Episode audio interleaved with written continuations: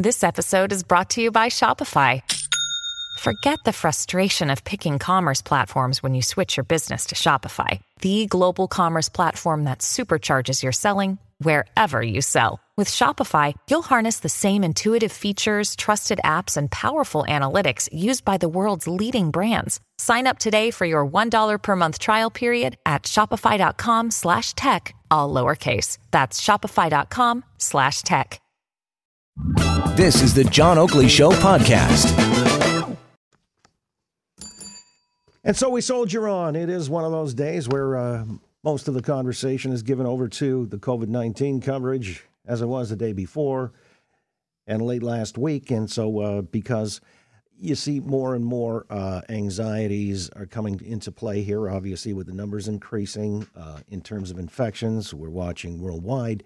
Uh, have another death to report in Ontario, 77 year old gentleman up in Muskoka, although the uh, medics are not entirely clear if it was a as a consequence of uh, the virus itself, or he was just found to have it uh, after he passed.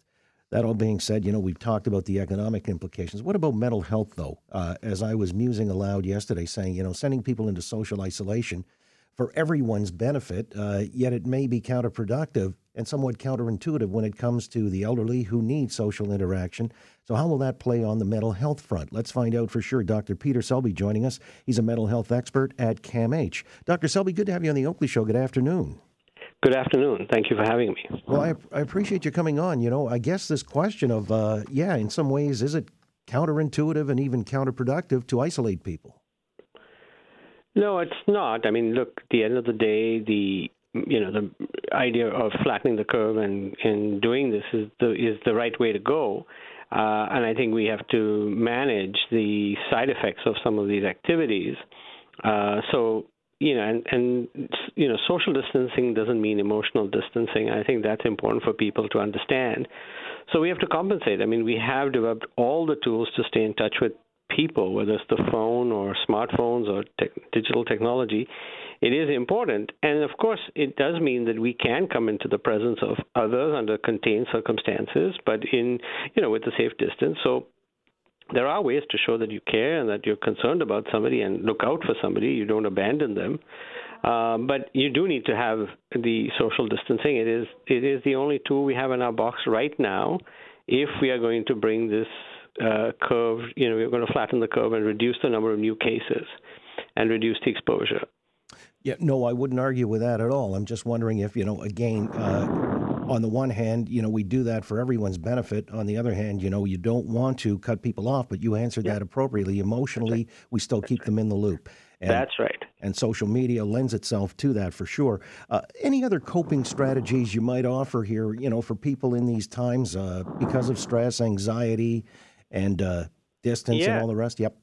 Yeah, you sort of break it up into three categories. There are people who simply need to be updated on the information that's there in the news and the public service announcements that come out of public health, and they can look at it, in, you know, once a day, and they move on with their lives and do the best they can with what's going on. And they may have worries, obviously, the financial worry, the work worry, worry about family members, and that's appropriate because we are in a pandemic, and you know, a certain amount of worry is actually adaptive because it helps you take the appropriate actions, it helps you avoid dangerous situations, and it helps you plan appropriately for what happens.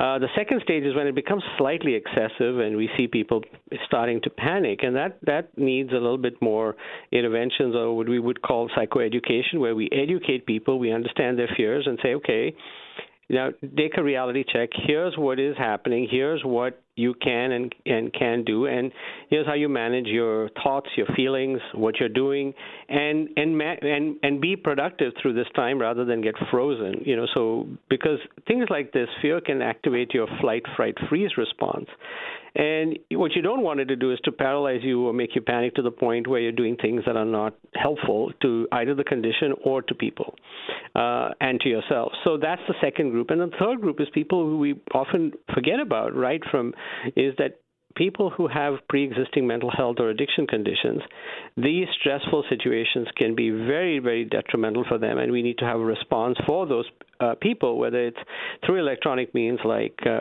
electronic therapies that we have developed and are available, uh, you know, or or online support groups, or when it when it's really necessary, inpatient visits to emergency rooms.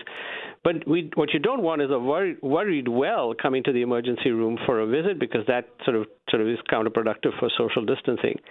Uh, but you do want people who might be having uh, really, you know, mental overwhelmed mental anguish and are not able to, you know, manage to be able to get that psychosocial care or even access their psychiatrist or or family doctor at a time where they are beginning to have more symptoms of their underlying mental illness.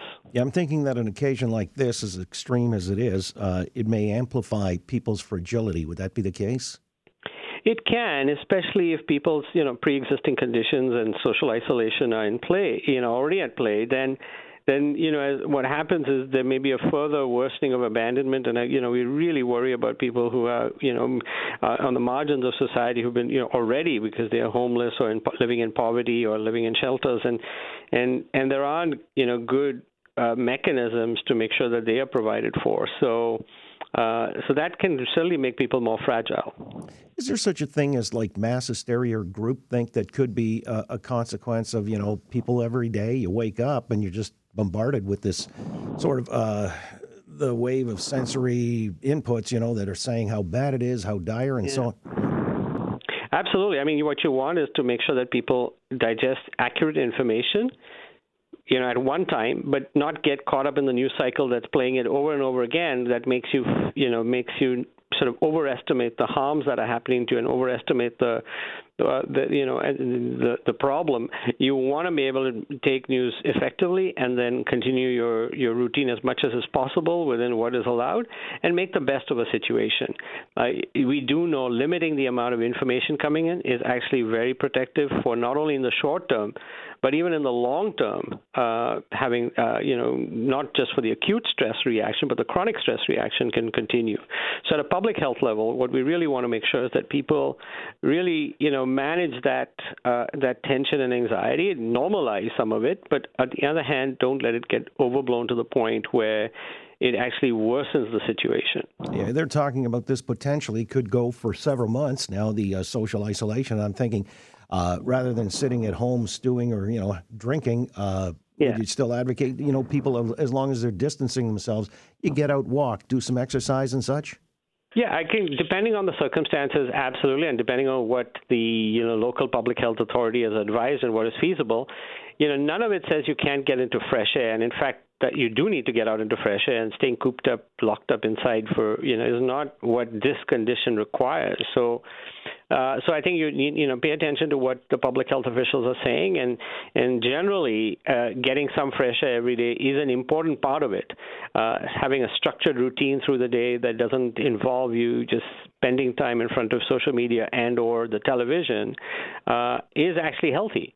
So so absolutely, you know, and and you know, getting picking up the phone and talking to somebody, and or you know, being in communication through FaceTime or any of those other uh, digital media is actually very critical um, to make sure you stay connected. These are important coping strategies. Appreciate your weighing in. Uh, it needed to be said. Thanks so much, Dr. Selby. You're very welcome. Dr. Thank you. You got it. Dr. Peter Selby, mental health expert with CAMH. Thanks for listening to the John Oakley Show podcast. Be sure to rate, review, and subscribe for free at Apple Podcasts, Google Podcasts, and anywhere else you get your on demand audio.